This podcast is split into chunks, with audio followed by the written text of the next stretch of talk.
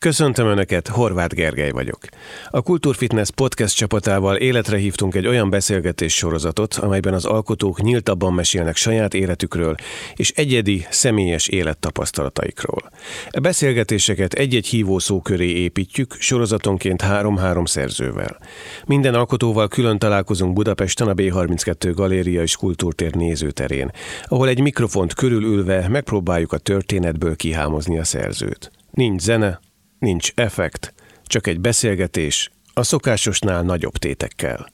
Ez a soron kívül. Önök a második sorozat második epizódját hallják. E sorozat hívószava a fiú. Ez férfi létünk elfeledett, de egyik legfontosabb dimenziója. Mit művel az emberi szívvel a fiú? A következő felvétel 2019. novemberében készült. Vendégünk Csókai András idegsebész, az úgynevezett éralagút technika kifejlesztője, a Rabeja és Rokeja nevű sziámi ikerpárt sikeresen szétválasztó magyar orvosi tím egyik vezetője. Előre jelzem, erről nem lesz szó. Az élet kőkemény oldaláról viszont igen. Úgyhogy kezdjük is itt egy egyszerűnek tűnő kérdéssel. Mi a bűn? Nagyon fontos szerintem mindig, hogy megtalálni a közös nyelvet a hívő, a nem hívő. Ugye nem hívő azt mondja lelkiismeret. A lelkiismeretből mindig a jó és az igaz jó jön vissza. Mindenkinek a le, ha a lelkiismeretedhez letalálsz, semmiféle vallásosságod nincs, csak a materialista pszichológia által determinált lelkiismeretről beszélünk, az pontosan ugyanaz, amire a hívő ember azt mondja, hogy Krisztus homályos hangja. Vagy azt mondja, hogy az ős bizalom az Isten iránt, a lelki ismeret. Olyan, mint a köldökünk, ami édesanyánkra emlékeztet, a lelki ismeret pedig az Istenre emlékeztet. De a nem hívő meg azt mondja, hogy persze, hát a lelkiismeretbe, ha le tudok oda jutni, ha le tudok oda jutni, ott mindig tisztaságot találkozik, találkozik az ember. Kirabolok egy bankot, igaz? Utána lemegyek a Dunapartra számolgatni a pénzt, hogy mennyit raboltam ki, és látom, hogy ott valaki belefordul a csónakba, a Dunába. Nagyon könnyen lehet, hogy az áldász bankrabló beugrik és kihúzza, igaz? Azért, mert megszólalt a lelkiismerete pedig előtte bankot labolt. Hát az, az, az, e, e, ezt, ezt a fajta lelkiismeretet erről beszélek. Ez az irgalmas szamaritánius modern kiadás. Igen, ez a, így, van, így van, ahogy mondod. De inkább irgalmatlan szamaritánok korában élünk, nem? Tehát, hogy nem is nagyon nézünk egymásra. Köz, hát én ezt tapasztalom, hogy közömbösség az, ami egyre inkább... Igen. A, közöm, a közömbösség az egy, az, egy, az egy rossz kor, Sőt, annyira meg kell fejelni ezt az irgalmas szamaritánus történetet, hogy ha az ellenségedet látod, azért bevinni, őt is be kell vinni oda a kocsmába az ellátásért. És tulajdonképpen a, egy jó megfogalmazása, hogy mit jelent az ellenség szeretet, itt most megint egy kicsit kitértünk a hitvilágba, de az az igazság, hogy a nem hívő pszichológia is definiálja azt, hogy a gyűlölet, az azt jelenti, hogy gyűlik az ölet. Kibe gyűlik az ölet? Bennem gyűlik az ölet, tehát kinek okozok a legnagyobb kárt? Magamnak. Tehát ha én nem bocsájtok meg valakinek, gyűlik bennem az ölet, magamat ölöm meg. Ezt mondja a materialista lélektan. Így, tan, így tanítja. Szeresd az ellenségedet, és ott van a mi atyánkban, hogy bocsáss meg a mi védkeinket, miképpen mi is megbocsátunk az ellenünk védkezőknek, és evel ki is adja a parancsot. Szóval ez egy nagy vizsga, de pont az, amit mondtál, az irgalmas szamaritán, és ez egy nagyon jó példa, hogy nem az az ellenség szeretet, hogy vele szeretnék elmenni Horvátországba nyaralni. Nem ez az ellenség szeretet. Az ellenség szeretet az, hogyha ilyen bajba van, mint az irgalmas szamaritánusnál ott, ott fekvő ember, akkor beviszem. Hívok mentőt hozzá. Na, valahogy így, igen. Mi volt az utolsó olyan pillanat az életedben, amikor egy intő szó megállt parancsol? Azért az általában a, pont e- ezzel a témával kapcsolatban jön elő, mert hát nekem is nyilván mindahogy mindannyiunknak vannak olyan szituációk az életünkben, amikor őrületes ellenségeskedés, ellentét fejlődik ki, és dobáljuk egymásnak a, a labdát, és tulajdonképpen a végén, amikor egy harmadik nézi, ahogy ugye bemész a gyerekeid közé, akik éppen verekednek, azt mondja, te kezdted, én kezdtem, azt már nem érdekli. Azt mondja, hogy itt van ez a két ember, és teljes erővel üti vágja egymást mondjuk szavakkal. Az intő szó az általában a feleségemről jön, től jön, és pont egy ilyen őrületes vitahalmazt állított le végén, hogy most már tök mindegy, hogy kinek van igaza. Ezt Böjte Csaba mondta, hogy mindegy, hogy kinek van igaza. A lényeg, hogy menjen a szekér, épüljön Isten országa. De visszaköszön, mert egyszer, amikor pont a drága feleségemmel veszekedtünk, 20 éve volt, talán nem pontosan 16, mert a kislányunk szólt ránk, négy éves volt a pupika, mert most 20 éves, és ő szólt ránk így, veszekedtünk, nyom, ízé, pörög, pörgött a dolog, és akkor egyszer csak a négy éves gyerek megszólalt, hogy ti minek veszekedtek?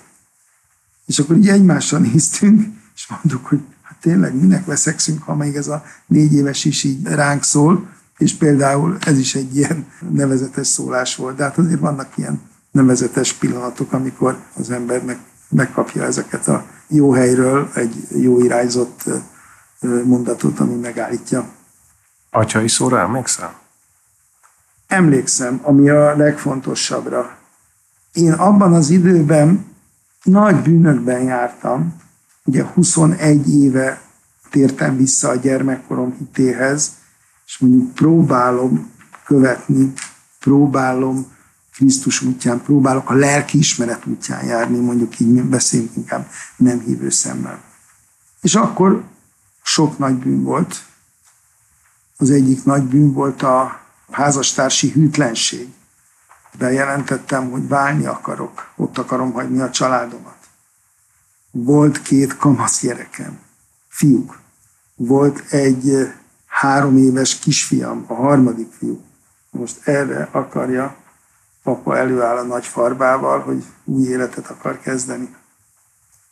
És akkor elkezdődött egy ilyen, hát elég szörnyű húzavona a családban, és a drága édesanyám még természetesen nem az én oldalamon szálltak be, teljesen igazuk volt, hálát is adok neki, mert ez is hatással volt.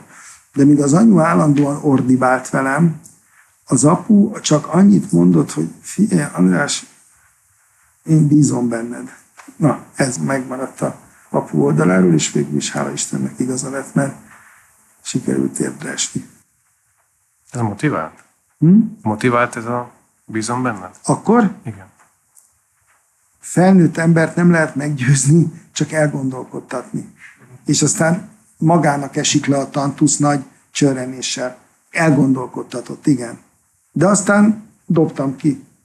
Mentem tovább a maga mostoba útján, de azt emlékszem, hogy úgy egy engram volt, szóval egy emléknyomot hagyott bennem ez a mondat. És látod, hogy meg rákérdeztél, egyből ez így fölgördült. Mi az, ami akkor megtartott? Engem? Uh-huh. A, a megbocsájtás, amit otthonról kaptam, a családomtól, meg hát, hogy visszataláltam az Úr Jézushoz. Tehát ez a kettő kellett. Ez akkor volt?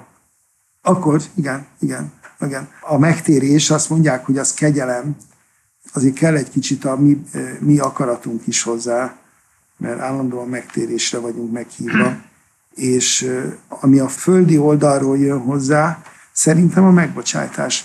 Nem tud mit kezdeni vele az ember. Tehát a gonoszságba járó ember, ha már ez, ez a legkönnyebb, ez a, ez a legeklatánsabb példa szerintem a, a házasságokban lévő gonoszkodás, legyen az házastársi hűtlenség, de különben nem csak harmadik személyen lehet hűtlennek lenni. Hát ott van alkohol, munka. Munka nagyon fontos.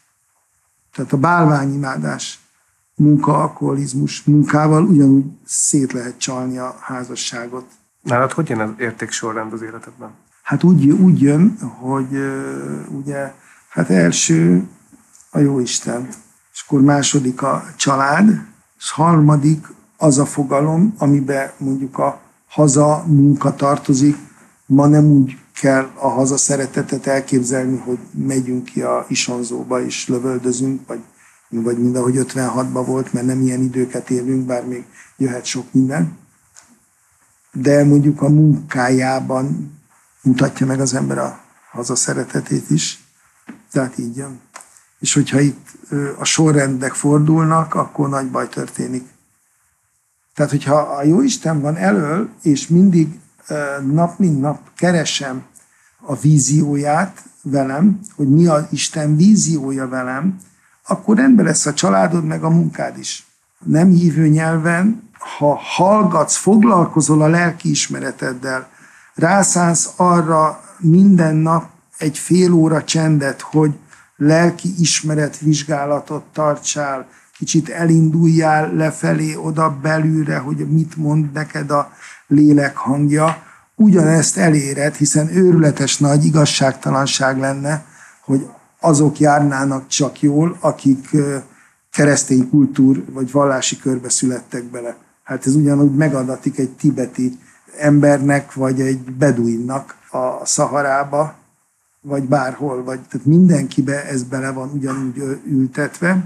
Nekünk keresztényeknek talán az a nagy előnyünk, hogy mi konkrétan tudjuk, hogy mi valakihez indulunk el, amikor lefelé indulunk a lelkünkbe. Ez egy nagy előny azért, de nagy kötelezettség is.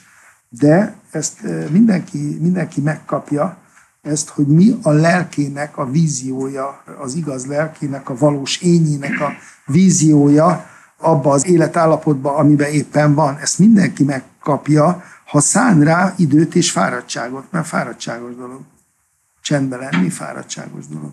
Amit ugye megtérésnek nevezünk. Igen, úgy nevezzük. Utána. Minden egyes reggel, amikor bemész a monsterembe, és és látod az ott fekvő embereket, akik néhány órával talán korábban még éltek. Igen. És aztán van egy műtéted, ami vagy sikerül, vagy nem.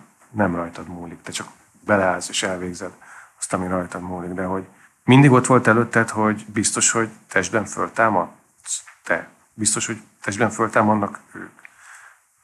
A, ugye az ember a tudatosság útján járja a lelkét, vagy a hitét nevezzük így. Tehát ez egy tudatosság útja de ezzel azért annyira sok, szóval sokszor nem érünk sokat, mert mindent tudunk, ugye mindent tudunk, amikről itt beszéltünk, meg megkapjuk a bölcs tanítást is, és amikor végül, akár csak egy ilyen, ahogy mondtam, hogy pont ma kaptam meg ezt a levelet, hogy egy ilyen jó barát, kedves kollega 55 éves korában így hirtelen végül is elment, elment, és ez egy, ez egy olyan, azért ez egy rossz érzés. Meddig tart ez a rossz érzés? Addig, amíg a tudatosság útja és a szív bölcsességének, a szív okosságának a harmóniája együtt kerül az emberbe, előtérbe. Tehát nem elég a tudatosság útja. Attól te még nagyon elkeseredett, nagyon depressziós tudsz lenni, hogy mindent tudsz a feltámadásról, a jó Istennek a szeretetéről, vagy a léleknek az igazságáról, attól nagyon el tudsz keseredni még, hogyha érnek ilyen tragédiák, ahogy nevezzük, engem is elért ez a legnevezetesebb ilyen tragédia az életemben, a kisfiamnak a nagyon-nagyon tragikus elvesztése volt, és bizony mindent tudtam, nagy hitem volt, jártam mindig misére, állandóan ilyen könyveket olvastam, mindent tudtam, de amikor ott meghalva megtaláltam a, abba a medencének a 20 centis vizébe, ahova belefulladt, hát bizony összetörtem, másfél évig depressziós voltam.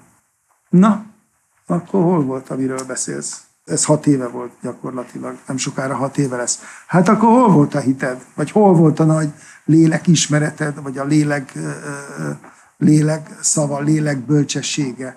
Hát azért, mert nem volt megtapasztalás. Tehát pontosan, ha nincs szívbéli megtapasztalásod azokról a dolgokról, amiről itt mondjuk így beszélgetünk, akkor csak az ész útján nagyon nehéz talpon maradni. Szóval talpon lehet, de vicsorgó leszel. Na igen. Mert az az igazi, hogyha ráddől a ház, vagy a földrengés, akkor is mosolyogva tudsz az emberek felé örömöt adni, örömöt kisugározni, tudsz nekik hitet adni, megnyugvást adni, békességet adni, akkor is, hogyha a hátadon aprítják az egész erdőt. De ahhoz az kell, hogy te ne csak fejbe tudjad, hanem meglegyen a szívedben is az okosság. Ez nem, ez nem, nem itt van, mint ahogy a, nem is az agyban vannak a gondolatok nyilván, tehát nem az agyunkban vannak a gondolatok, azok nem, nem az ott lévő szénatomok, meg koleszterin molekulák, meg víz, rengeteg víz van az agyunkban. Ezt neked elhisszük, mert te belelátsz. Igen, de látom. Tehát nem annak a terméke a szeretet, vagy az öröm, vagy a megbocsájtás. Olyan van, hogy jutalmazási központ, ami az állatoknál is van. De mi nem attól vagyunk emberi személyek, mi nem úgy tudunk örülni, ahogy a kutyák.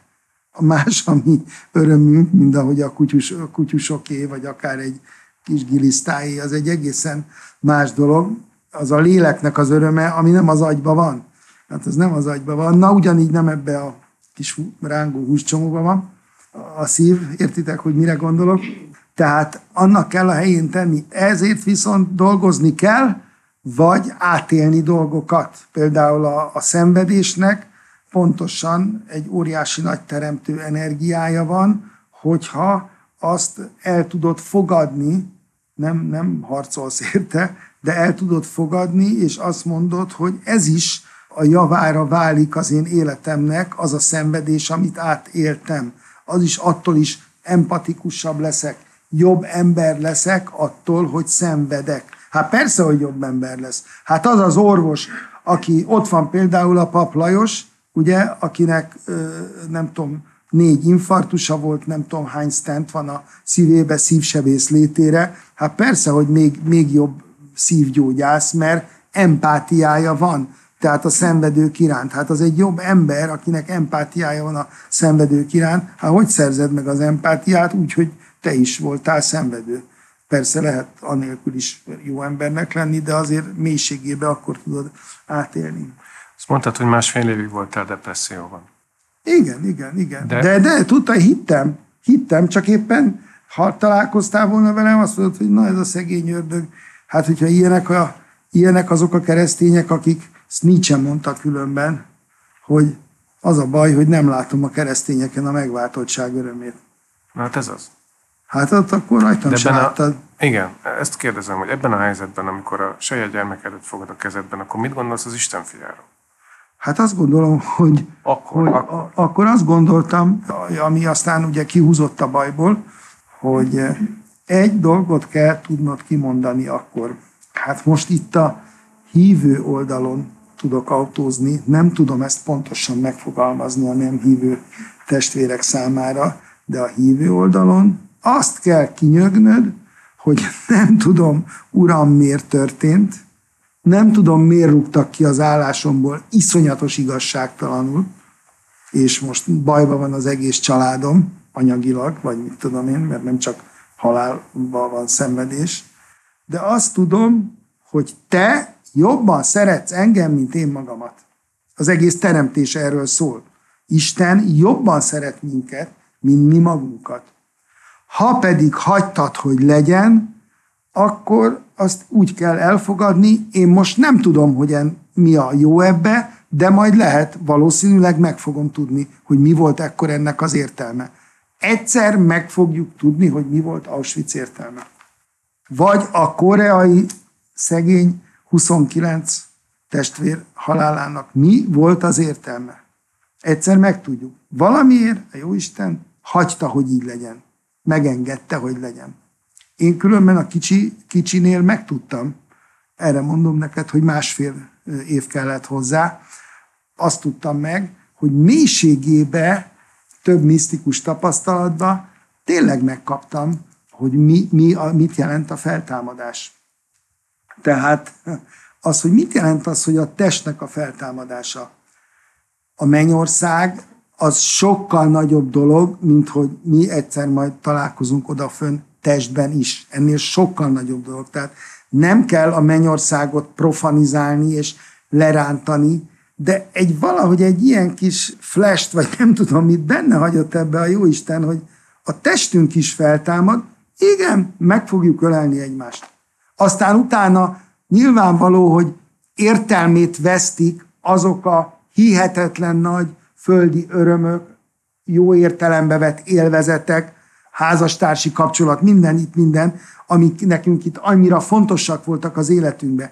De valahogy meg egy, egy ilyen visszaköszönés van, és ez biztos, mert ez pont az mutatja meg, amikor Jézus belép az utolsó vacsora termébe.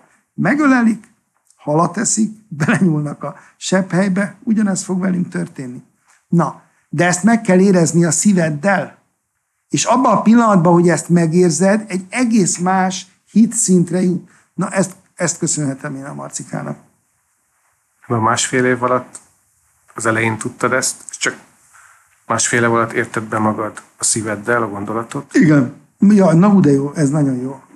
Utolérte a szívem a, a, a, a, a gondolatot, de ehhez nagyon sok imádság kellett, lelki munka, mondják ezt, hogy gyász év, de szerintem ez nem egy év, nem egy év, mert van, aki nagyon sokszor vagyok ugye ilyen tanúságtételen, és akkor oda jönnek, és mondja, jaj, hát tíz éve halt meg nekem is a tudom, 20 éves kisfiam motorbalesetben, és nem, nem, nem tudom elfogadni, nem tudom elfogadni. Tíz év, tíz évig. Szóval nincs, nincs év. És ezekről mit gondolsz? Hát, a tíz évről. Hát az, hogy, és akkor mindig úgy mondom neki, hogy hát, hát ne, ne irigyelje azt a gyereket a jó Istentől. Jó gyerek volt? Hát persze, hogy jó gyerek. Jó gyerek volt, hát akkor ne irigyelje, hát boldog van, állandóan. Hát mennyit tetszik gondolni rá? Egész nap fele vagyok. Na mondom, hát van élő gyereke? Hát mondja, persze, na, val mennyit van? Ó, hát két hetente egyszer látom. Na, hát ebben meg állandóan vele van. Hát állandóan vele van. Hát mondom, mi, a, mi, a, mi itt a probléma?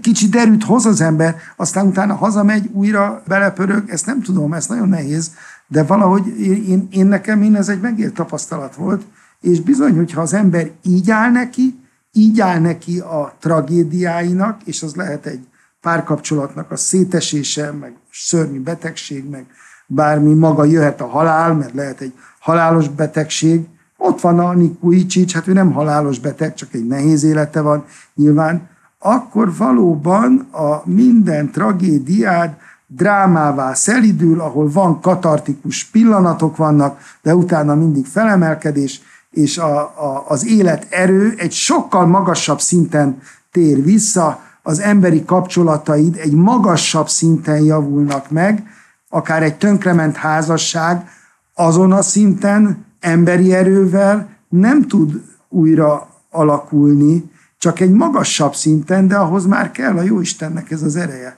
És akkor tényleg Isten szeretőknek minden a javukra válik. De biztos vagyok benne, hogy a materialista lélektan a saját nyelvezetével ugyanígy szépen ezeket a gondolatokat megfogalmazza.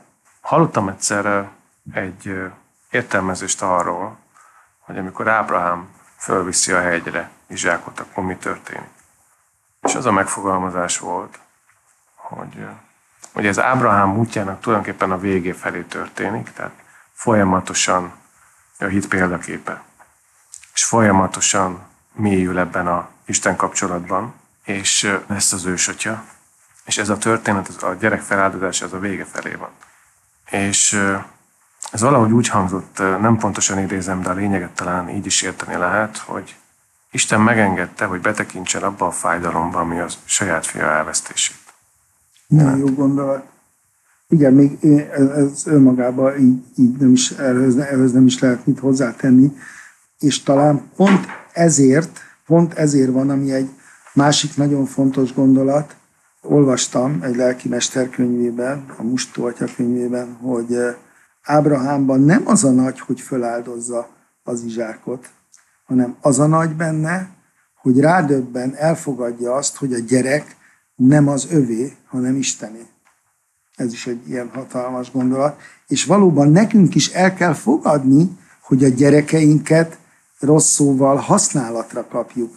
Tehát nem igazából a gyerekeink ugyanúgy a teremtett világhoz tartoznak, sokkal inkább Istené a gyermekeink, mint amennyire a miénk. De viszont nagy felelősségünk és kötelezettségeink vannak velük szembe.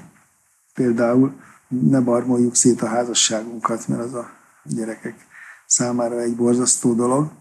De hát ezek, ezek nehéz dolgok, mert ezt is egy, a, megint mindig beszélünk a hívő, nem hívő terminológiáról. Téged ez bánt, hogy ez így ketté válik? Nem, de valahogy azért Magyarországon az embereknek a 70%-a, úgy tudom, szimpatizál Istennel. És nem, nem az, hogy mennyire mélyen vallásos, de úgy elfogadja nagyjából. Hogy Valamilyen istenképe van. Van egy istenképe, hogy a világ az teremtett, tehát nem, nem az anyag, egyszer csak elfogadja azt, amit a, ugye az asztrofizikusok is nálunk sokkal-sokkal okosabbak, inkluzíve einstein vagy Hawkingot, vagy, tehát senki nem tudta azt megmondani, hogy mi volt az, ami ősrobbant.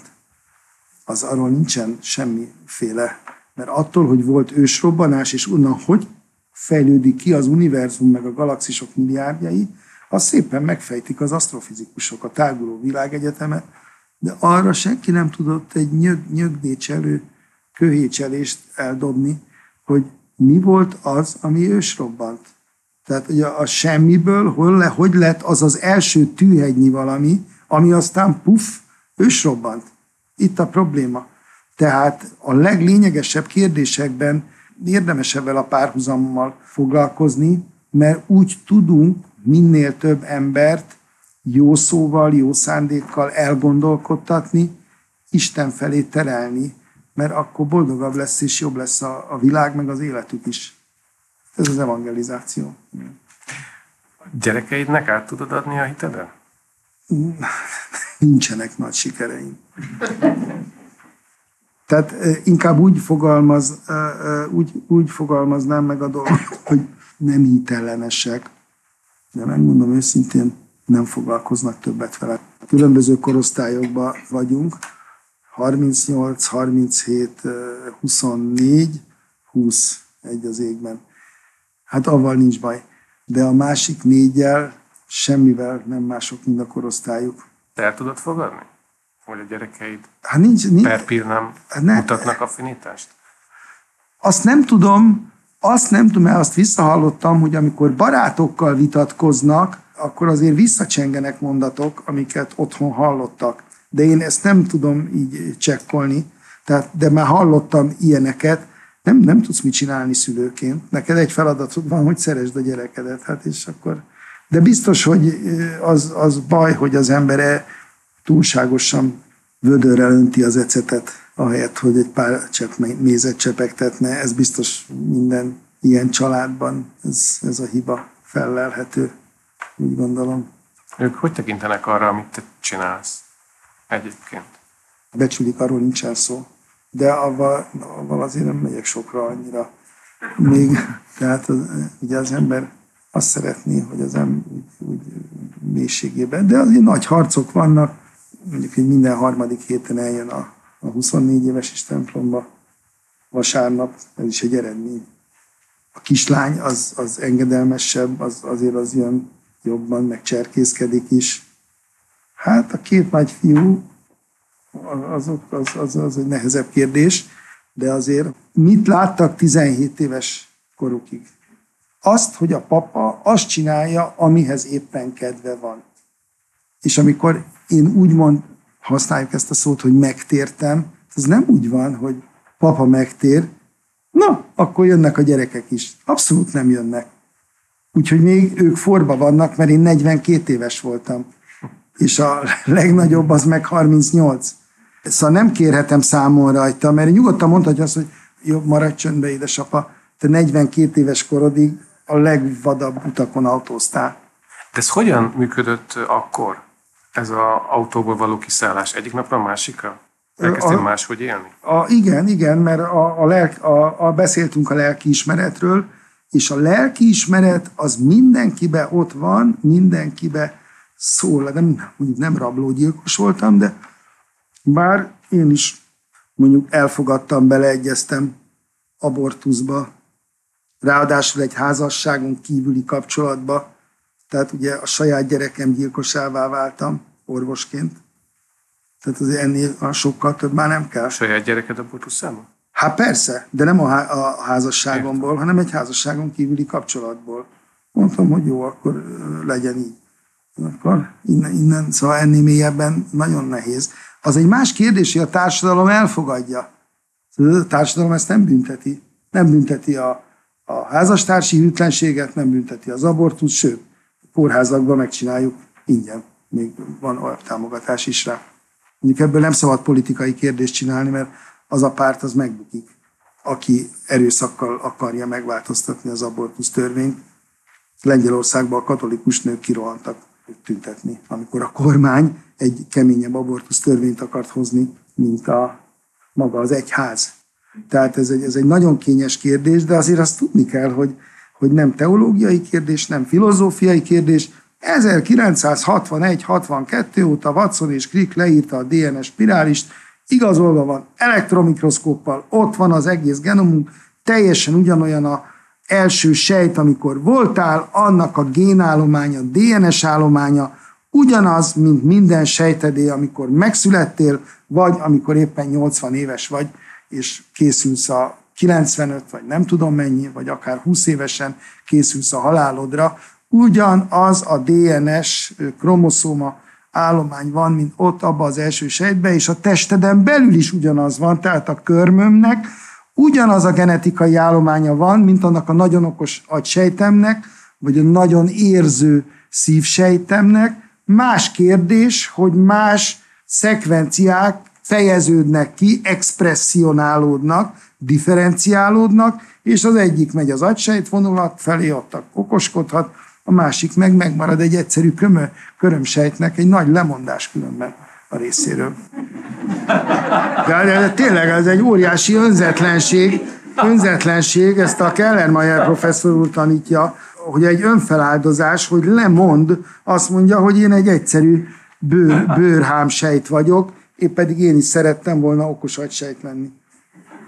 És meg lett volna a lehetősége rá, mert ugyanaz a, ugyanaz a, ugyanaz a genetikai állomány. Tehát nem kérdés a tudomány szempontjából se már, mert 60 éve lehetett volna azt mondani, hogy nem, az egy húscsomó. Most már nem lehet. Amióta Watson és Crick Nobel-díjat is kaptak, leírta a DNS spirálist, a materialista tudomány szempontjából, aki a anyagból ö, születteti meg a lelket, egyértelmű, hogy az a megtermékenyített petesejt, az egy emberi személy.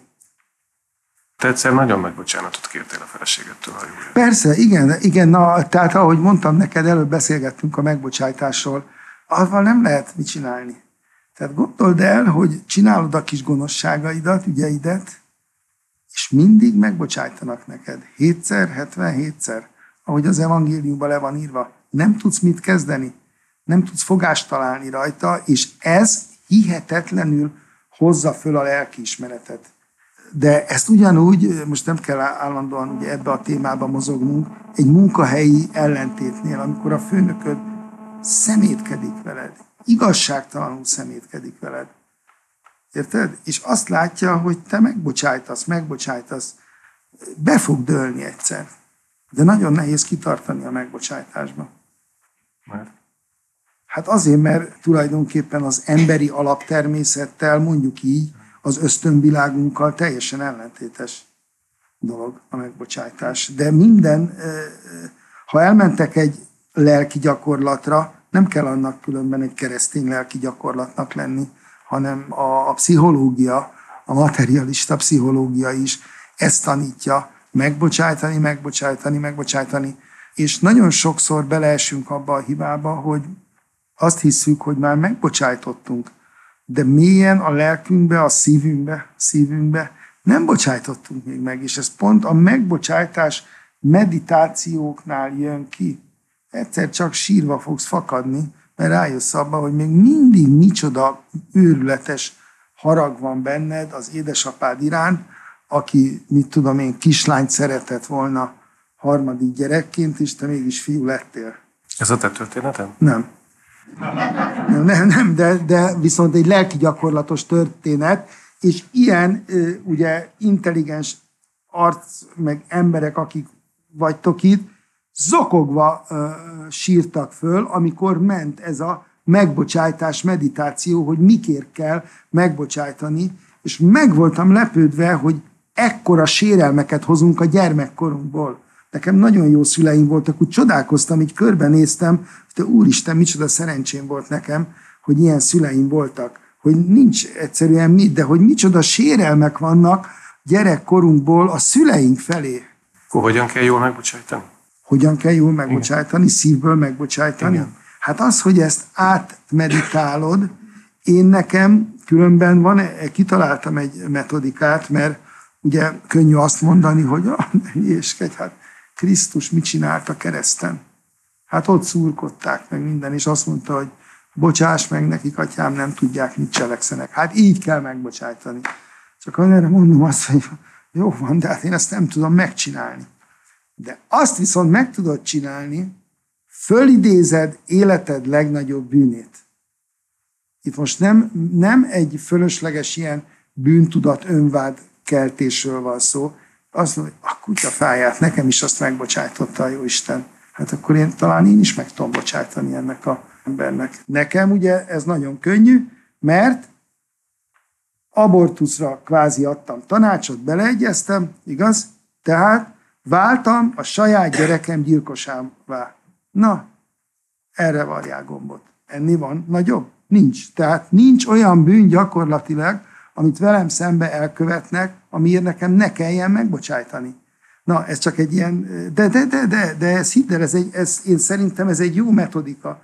Amikor gyűlik benned az ölet, és nem tudsz megbocsájtani, idézd fel sorozatban életed legnagyobb bűnét.